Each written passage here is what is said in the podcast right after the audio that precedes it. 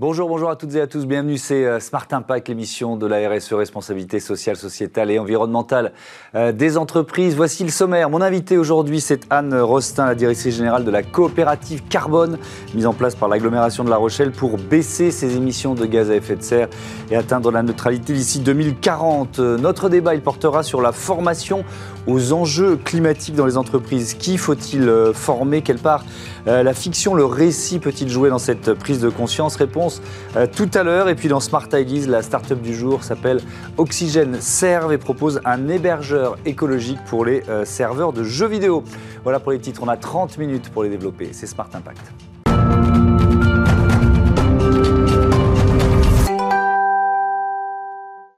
Bonjour Anne Rostin, bienvenue. Vous êtes euh, donc la directrice générale de la coopérative Carbone de La Rochelle. Quand et puis surtout par qui elle a été créée? Alors la coopérative Carbone euh, a été créée à La Rochelle euh, par euh, finalement un groupe de partenaires à l'échelle du territoire de La Rochelle, puisque depuis 2017, l'agglomération de La Rochelle s'est engagée dans le cadre d'un plan d'investissement d'avenir, mmh. pilotage de l'État, avec la ville de La Rochelle, l'université, le port atlantique, Atlantec, à pouvoir atteindre un objectif de zéro émission nette à l'échelle du territoire, à objectif 2040. C'est quoi Atlantec? C'est un quartier bas carbone, c'est ça? Exactement. Atlantec, c'est un quartier expérimental bas carbone qui consiste à essayer de construire un morceau de la ville de demain euh, en étudiant l'ensemble des volets bâtiments, énergie, mobilité, agriculture urbaine, euh, économie circulaire pour voir comment euh, bah, adapter la ville aux, aux enjeux climatiques aujourd'hui. Alors nous, je ne sais pas si on est bas carbone, mais on est en plein marteau-piqueur, ça c'est sûr. Les travaux viennent de démarrer dans l'immeuble d'à côté. Si vous êtes fidèle de Bismarck, vous savez que ça nous arrive régulièrement. Euh, c'est quoi les, missions de cette coopérative carbone Peut-être aussi le budget, qu'est-ce que ça représente? Oui, alors euh, d'abord pour compléter, euh, on a créé cette coopérative avec ces partenaires-là et avec d'autres fondateurs mmh. que sont Alstom, Léa Nature, ADETFIP et le Crédit Agricole Charente-Maritime de Sèvres parce mmh. qu'il nous a paru nécessaire de pouvoir vraiment coopérer avec l'ensemble des acteurs du territoire. Mmh. Et donc les missions qu'on a mis en place au niveau de la coopérative carbone, en gros, il y a deux piliers. Le premier pilier, c'est accompagner à la réduction d'émissions de gaz à effet de serre des différents acteurs, donc par de la formation, de l'évaluation, la mise en place de bilan carbone, de plans d'action de réduction d'émissions, euh, la mise en place de stratégies bas carbone compatibles avec l'objectif qu'on s'est fixé collectivement à l'échelle du territoire. Et puis le deuxième pilier, c'est de pouvoir accompagner les projets qui vont avoir un impact environnemental, mhm. qui vont notamment permettre de séquestrer le carbone et donc de pouvoir instruire évaluer et garantir l'impact environnemental de ces projets-là mmh. et de réussir à les faire financer via justement le dispositif de compensation carbone, donc les crédits carbone. Alors justement, on parlait de ces crédits carbone. Le budget global, c'est combien? Alors le budget global de la coopérative, carbone, euh, il est d'environ 500 000 euros par an. D'accord. Euh, et euh, l'objectif est de pouvoir faire en sorte d'accompagner par, par, une petite équipe l'accompagnement à la réduction d'émissions et de trouver mmh. des financements complémentaires pour financer ces projets à impact environnemental. Alors, crédit carbone, vous nous rappelez comment ça marche, ça? Oui. Alors un crédit carbone, euh, pour cela, il faut euh, finalement différents niveaux pour qu'on puisse avoir un niveau de crédit carbone. Mm. Euh, d'un, il faut avoir un niveau de reconnaissance de ce crédit. Il peut être international. le dispositif de crédit carbone existe depuis Kyoto, 1998, hein, et donc permet aux acteurs qui souhaitent compenser leurs émissions de gaz à effet de serre de pouvoir financer des projets, mm. donc via ces dispositifs de labellisation. ils doivent aussi pouvoir être évaluables et donc pouvoir garantir l'impact carbone des projets qui vont être mis en œuvre est vérifiable. Et donc, à partir du moment où on peut garantir finalement l'ensemble de ces éléments-là d'un projet, il peut donc générer des crédits carbone, c'est-à-dire apporter aux acteurs économiques, institutionnels et même particuliers qui souhaitent agir pour le climat, donc contribuer ou compenser leurs émissions euh, de gaz à effet de serre. Donc, peuvent financer un projet de manière volontaire euh, pour lequel ils auront la garantie du résultat. Mmh. Oui, alors dans, dans, toutes vos explications, on voit bien qu'il y a en, creux la critique est souvent faite au crédit carbone de dire ah mais c'est un permis de polluer. comment vous, vous, vous, faites en sorte d'éviter euh, ces écueils? Alors de différentes manières. Euh, la première c'est que notre premier pilier d'action c'est d'accompagner à la réduction d'émissions. Mmh. C'est là où on a le, plus de travail, c'est là où on a le plus à agir. Euh, pour donner un exemple, à l'échelle de l'agglomération de La Rochelle, on a des émissions de gaz à effet de serre de 2 millions de tonnes équivalent CO2 par an. L'objectif est d'en atteindre 500 000 tonnes équivalent CO2 par an, donc mmh. finalement adapté avec le facteur 4 à objectif 2040. On a du mal à voir comment aller au-delà. Et donc de séquestrer 500 000 tonnes équivalent CO2 mmh. euh, par an euh, également à cet horizon-là. Donc on voit la force de travail de réduction d'émissions par rapport à la séquestration, donc ce qui est évidemment prioritaire. Donc pour évidemment euh, ne pas avoir un droit à polluer, il mmh. faut d'abord réduire ces émissions. Ensuite, le deuxième niveau, c'est qu'en agissant au niveau local, on n'est pas sur un achat de bonne conscience. Hmm. Euh, parce qu'on ne va pas acheter au moins cher possible ces crédits carbone. Il ne va pas s'agir de payer quelques euros la tonne équivalent CO2 pour dire, OK, on est neutre, euh, on a fait notre part. Ce n'est pas du tout l'objet. Euh, l'action environnementale a un prix. les projets, on évalue leur impact et on évalue également l'additionnalité économique pour qu'ils puissent se mettre en place. Et un projet local, eh bien, on ne peut pas s'acheter une bonne conscience puisqu'il n'est pas à 3 euros la tonne, mais entre 30 et 100 euros. Hmm.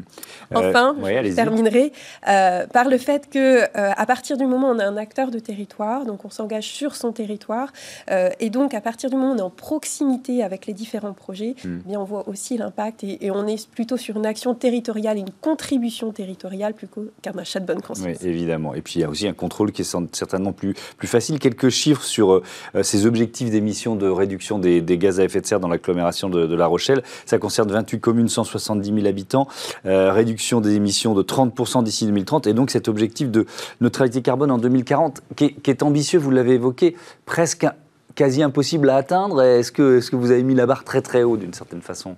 Alors clairement, on a mis la barre très très haut. Mmh. Euh, on a commencé par se poser un cap. Euh, la Rochelle a, un ADN euh, environnemental, de sensibilité de ses habitants et d'innovation. Et finalement, c'était la seule ambition de territoire qui nous paraissait pertinente. Il mmh. faut être ambitieux pour atteindre des résultats pertinents.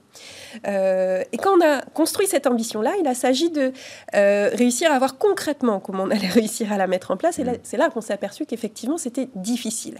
Euh, parce qu'on ne peut y arriver que si on met en place l'ensemble des leviers d'action possibles, donc bâtiments, mobilité, énergie, séquestration dans le littoral, dans, enfin, dans l'ensemble des leviers possibles, et que au-delà de ça, il fallait qu'absolument tous les acteurs d'un territoire puissent être concernés et impliqués, de l'habitant jusqu'à la petite entreprise, la grande entreprise. Si tout le monde n'est pas concerné, impliqué et actif, impossible. Euh, vous, développez, vous soutenez 70 opérations euh, pilotes. Est-ce qu'on peut donner euh, un ou deux exemples pour voir comment, comment ça fonctionne? Oui, alors je vais par exemple rebondir sur le, quartier Atlantec qu'on citait tout à l'heure. Euh, il y a notamment le projet de pouvoir euh, augmenter la capacité de production d'énergie renouvelable sur le quartier euh, en installant davantage de panneaux solaires photovoltaïques qui seront utilisés en autoconsommation collective. C'est-à-dire qu'on va utiliser l'énergie résiduelle des habitations pendant la journée pour pouvoir alimenter les bureaux, le tertiaire, la formation, et que ce qui restera encore au-delà de cette autoconsommation, qui sera également utilisée pour, la, pour les véhicules électriques, sera stocké et transformé par électrolyse en hydrogène. Hmm. Cet hydrogène va ensuite également servir à décarboner, décarboner la logistique urbaine et donc, euh, et donc la mobilité douce. Euh, sans, sans, ce système, sans cette coopérative carbone de, de l'agglomération de La Rochelle, est-ce qu'il y a certains, on dit 70 opérations pilotes, qui ne pourraient pas voir le jour C'est-à-dire, est-ce qu'il faut forcément dans, euh, l'enveloppe économique cette intervention de la coopérative carbone pour que ça marche quoi alors oui, euh, parce que euh, l'ensemble de ces actions-là sont inclus dans un programme qui est le plan d'investissement d'avenir et mmh. donc qui finance des actions innovantes qui sont proposées euh, dans le cadre de ce programme-là.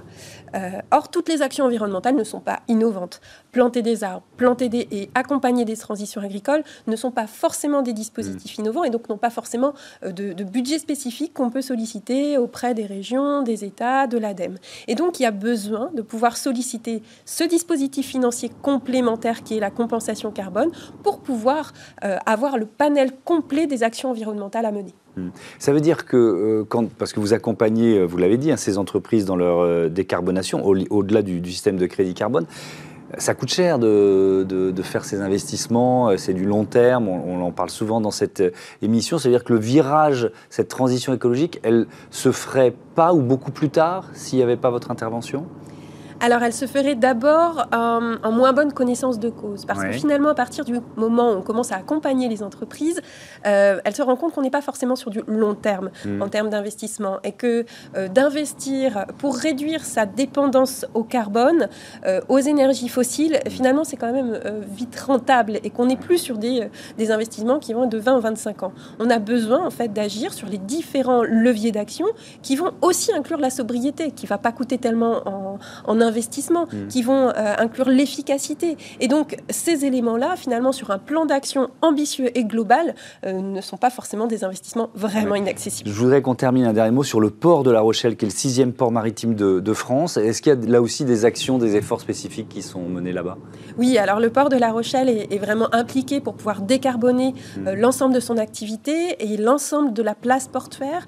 Donc, il a d'abord agi pour lui-même, pour essayer de voir de quelle manière construire le port de demain et être exemplaire dans son activité, mmh. quitte à se poser la question sur l'ensemble des activités qu'il a à mener. Et il accompagne aussi l'ensemble des acteurs de la place portuaire, de la logistique, à essayer de décarboner euh, l'ensemble de leur activité, de logistique, de mobilité, euh, de manière à voir de quelle manière finalement euh, ce fret, cette activité logistique peut être décarbonée. Mmh. Merci beaucoup, merci Anne Rostin. Bon retour à, à La Rochelle. On passe à notre débat, la formation aux enjeux climatiques en entreprise. Retrouvez le débat de Smart Impact avec Veolia.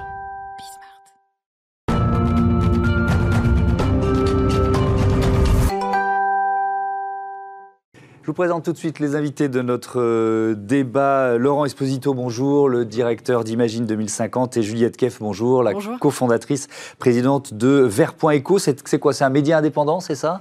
Oui, Vert, c'est un média d'actualité en ligne qui est spécialisé sur l'écologie. Donc euh, tous les jours, on envoie un petit journal qui se lit en 7 minutes de lecture et qui raconte toute l'actualité du climat et du, vivant. Euh, donc on va parler des transports, euh, du vivant, de la biodiversité. Mmh. Et ça, en fait, c'est une véritable lecture du monde à travers l'écologie qu'on propose. Donc tous les jours, nos abonnés reçoivent dans leur boîte mail ce petit journal indépendant euh, qui nous permet de tout mm. savoir sur l'écologie. Vous étiez euh, experte auprès des comités d'entreprise et, cette expérience, j'imagine qu'elle vous sert aujourd'hui, notamment pour la partie formation, parce qu'il y a des formations que vous proposez également? Oui, tout à fait. En fait, euh, on nous a demandé de plus en plus, en tant que journaliste, d'aller intervenir, d'animer des tables rondes, des conférences. Et donc, on s'est progressivement posé la question d'aller vraiment apporter l'information là où on a besoin qu'elle soit, c'est-à-dire dans les entreprises, les collectivités, les associations. Donc, aujourd'hui, on propose toute une gamme de formations, notamment vulgariser le rapport du GIEC, qui est un énorme opus qui consiste à euh, bah, un énorme opus scientifique qui mm. raconte en fait toute l'actualité finalement du climat, euh, ses origines bien sûr, euh, tous les aspects scientifiques, tous ses impacts, la vulnérabilité aussi au changement climatique de nos sociétés, de l'économie, et puis également les solutions, c'est-à-dire les bonnes solutions et puis les mauvaises solutions, mm. que ce soit en termes d'atténuation de nos gaz à effet de serre, mais aussi d'adaptation de nos sociétés dans leur ensemble et des entreprises aussi, puisque l'économie n'est pas séparée mm. de la réalité biophysique de la Terre, et donc on a réellement besoin besoin de raccorder les entreprises avec euh, la réalité physique du changement climatique.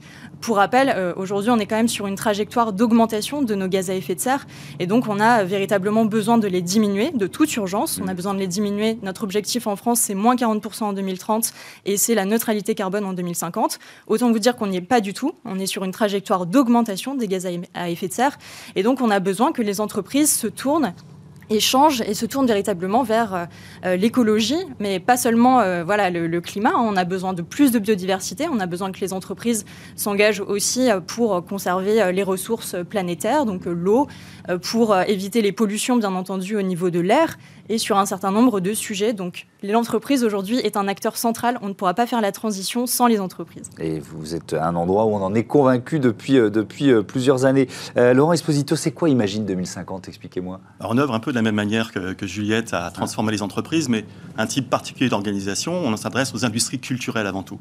On cherche à, toucher au cœur et aussi directement au niveau du cerveau gauche de manière raisonnée, raisonnable, mmh. les leaders culturels euh, pour leur faire comprendre ces grands enjeux autour de la transition écologique. Les leaders culturels, quels sont-ils? Eh bien, ce sont des journalistes comme vous, euh, comme Juliette, mais qui est déjà bien sensibilisée, je pense, on vient de le voir.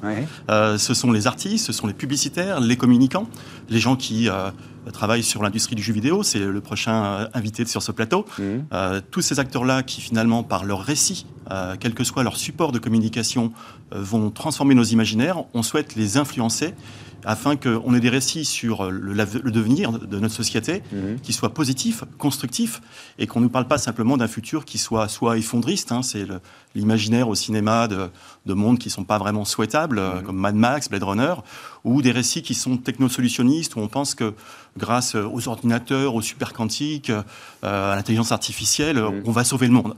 Ça, on sait scientifiquement que c'est assez peu probable. Mm. Donc on veut réensemencer les imaginaires des créateurs culturels avec des récits qui soient plutôt autour de la sobriété, du respect du vivant et de la justice sociale. On en a parlé ici euh, de, du rôle des médias. Vous formez des, des, journalistes, des rédactions, par exemple? Oui, aujourd'hui, on accompagne, par exemple, je ne peux pas citer l'entreprise, mais c'est une grande entreprise qui compte plusieurs milliers de journalistes dans le monde.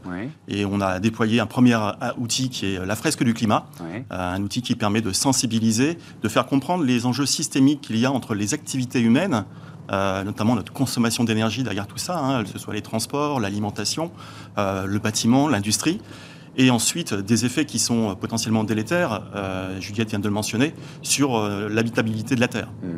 Vous avez dirigé, euh, enfin vous avez dirigé l'association La Fraise du Climat, vous y êtes toujours bénévole, c'est ça? Oui, c'est important d'être bénévole dans cette association. Aujourd'hui, c'est 200 000 bénévoles dans l'association La Fresque du Climat. Mmh. et pardon, c'est 20 000, il y a déjà un zéro de trop, mais c'est parce qu'il y a une exponentielle derrière qui est phénoménale. Donc 20 000 bénévoles à l'association La Fresque du Climat mmh. et 400 000 personnes sensibilisées dans le monde. Le jeu, puisque c'est un jeu de cartes à la base, euh, qui permet de comprendre ce qu'il y a dans les rapports du GIEC en trois heures. Euh, de manière assez ludique, pédagogique, interactive. Le jeu est traduit déjà dans une trentaine de langues et mhm. présent dans une cinquantaine de pays. Ouais.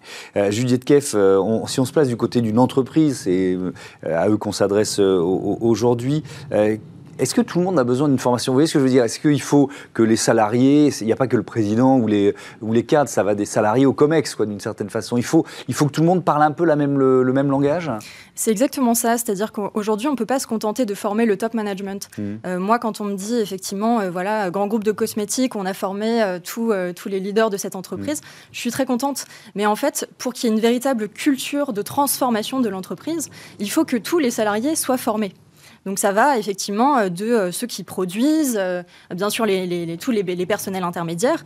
Donc on a vraiment besoin de passer à une échelle de transformation qui demande à ce que tout le monde passe, en fait, que ça fasse partie à la fois des formations initiales mmh. de tous les étudiants, de tous les lycéens en France, mais aussi qu'au niveau de la formation continue, de ce qui est proposé aux salariés dans le cadre de leur droit à la formation, il y ait des formations sur bah, voilà, les limites planétaires, la transformation des entreprises, le dialogue environnemental. Vous l'avez rappelé, moi je viens euh, effectivement du monde des comités d'entreprise. Mmh. Aujourd'hui, je pense qu'il est fondamental de réconcilier les directions et les salariés autour de la question de l'écologie et du climat. Et ça, on va pouvoir le faire en formant justement à tous ces nouveaux droits qui ont été euh, acquis via euh, la loi climat et résilience. Aujourd'hui, le comité d'entreprise est consulté sur les questions environnementales également dans le cadre de ces consultations, donc sur la stratégie de l'entreprise, sur la politique sociale et sur les finances de l'entreprise. Donc on a véritablement des droits pour les salariés, autant que tout le monde euh, s'en serve et, euh, et, que tout le monde voilà, puisse aller vers la formation. Est-ce que ça veut souvent dire qu'il faut changer de modèle, de modèle économique de l'entreprise? Est-ce qu'au cours, au, cours de la formation, il y a cette prise de conscience qui apparaît? Alors je crois qu'il y a une prise de conscience à plusieurs niveaux. Il y a une prise de conscience déjà au niveau individuel. C'est-à-dire que quand on forme, il faut bien rappeler qu'il y a quand même un phénomène aujourd'hui d'éco-anxiété. Qui euh, c'est euh, l'angoisse qu'on peut ressentir face à des phénomènes euh, de changement climatique, d'effondrement de la biodiversité. Et ça, ça concerne les jeunes et pas que. Il y a beaucoup de gens aujourd'hui dans les entreprises qui souffrent d'éco-anxiété. Et donc, pour remédier à ce problème et à ces angoisses, eh bien, former, dire que c'est possible d'agir, mmh. donner clairement des outils, faire de la pédagogie, outiller et donner des leviers de transformation, eh bien, ça permet à tout le monde de moins souffrir de ça. Donc, il y a déjà des transformations au niveau individuel. les gens se rendent compte aussi qu'ils ne sont pas simplement euh, des consommateurs, ils, sont, ils ont des rôles sociaux qui sont bien plus variés. Ils vont aussi être euh, bah, des salariés, ils vont aussi être des parents, ils vont aussi être des membres peut-être d'associations ou s'engager en politique. Donc ça remet en fait des clés d'action qui sont larges et multiples. Et au niveau de l'entreprise, bien sûr, la, question de, du modèle économique de notre société est très important. Euh, aujourd'hui, on a un certain nombre d'experts. le Shift Project, par exemple, qui a publié un, un énorme opus, un énorme rapport mmh. pour décarboner notre société, le dit bien bien, il faut bien sûr aller vers des questions de réduction et de sobriété. Donc ça, ça passe aussi, je le pense, par mhm. un modèle de transformation des entreprises qui redistribue aussi le pouvoir à l'intérieur des entreprises, qui inclut plus les salariés et du coup qui permet bah, voilà, à tout à chacun de prendre ses responsabilités et de s'engager plus en avant mhm. dans la transformation de notre modèle économique de manière plus générale. Euh, Laurent Esposito, est-ce que la, fiction, le récit, c'est un, un levier euh, euh, particulièrement efficace pour vous? Parfois peut-être plus efficace que, que, que d'autres oui, c'en est un, puisque quand on voit aujourd'hui l'influence de l'industrie hollywoodienne sur euh, nos imaginaires. Il faut savoir qu'au sortir de la Deuxième Guerre mondiale, dans les accords Bloomberg entre euh, les pays européens et les États-Unis, ce qui a été demandé par les États-Unis en contrepartie du plan Marshall, mhm. c'est que Hollywood, toutes ces fictions qui nous abreuvent depuis 70 ans maintenant, euh, ait accès à toutes les salles de cinéma.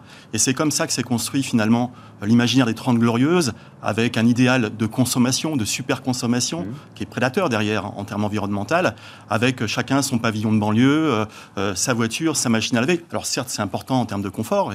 et, en termes de justice sociale, bien évidemment, ça apporte des bénéfices à la société, mais globalement, on sait que c'est un modèle qui est délétère et qui n'est pas soutenable.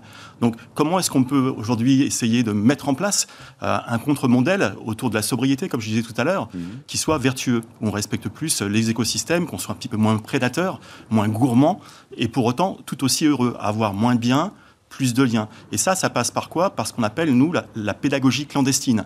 Mhm. Euh, c'est un terme qui vient euh, de l'ADEME et qu'on aime beaucoup euh, chez Imagine 2050. C'est comment, dans les fictions par exemple, donc les séries télé, le cinéma, par des petits éléments qui sont pas forcément perceptibles au premier regard, on va transformer la vision de certains normes sociales. Par exemple, le moment de détente dans les films ou les séries, souvent c'est le barbecue. Là, ça va être la saison. Eh bien, pourquoi pas un barbecue végétal, végétalisé euh, et pas carné, mm. euh, tout simplement. Avoir un super-héros, une super-héroïne qui se déplace pas en avion, mais en train mm. ou à vélo en ville, ça, c'est des normes sociales aussi qui peuvent changer à la marge et qui vont avoir de l'impact sur les consciences. Mais est-ce que quand on est dans une urgence, qui est l'urgence euh, rappelée par les, scientifiques du, du, GIEC, qui dit qu'il faut vraiment agir très vite, on a trois ans pour agir, est-ce que, ça, est que ça marche? Vous voyez ce que je veux dire? Est-ce que le, le soft power, il est adapté à cette urgence Je pense qu'il faut utiliser tous les leviers. Aujourd'hui, on n'a plus le choix, en fait. Hmm. Euh, il y a les leviers qu'a mentionné Juliette dans les entreprises. Il y a des leviers aussi euh, citoyens de mobilisation. Parce qu'en fait, il ne faut pas oublier que le citoyen, il a deux cartes pour faire bouger le monde. Il a une carte d'électeur et il y a une carte bancaire. et avec ces deux cartes-là, déjà, on a des leviers pour hmm. éviter le triangle de l'inaction entre l'État, les pouvoirs publics, les entreprises et les citoyens qui disent hmm. Moi, je bouge pas tant que les autres ne font rien. Donc ça, c'est possible, et les récits sont une partie de la réponse.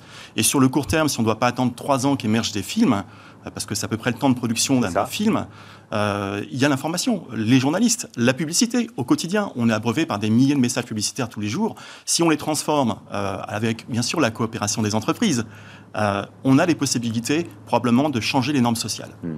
Merci beaucoup, merci à tous les deux d'être venus nous, nous présenter voilà, ce, rôle énorme, important, essentiel de la formation dans le cadre de cette transformation, transition écologique. Merci à tous les deux encore une fois. On passe à Smart IDs, vous l'avez évoqué, un, un hébergeur écologique pour les serveurs de jeux vidéo.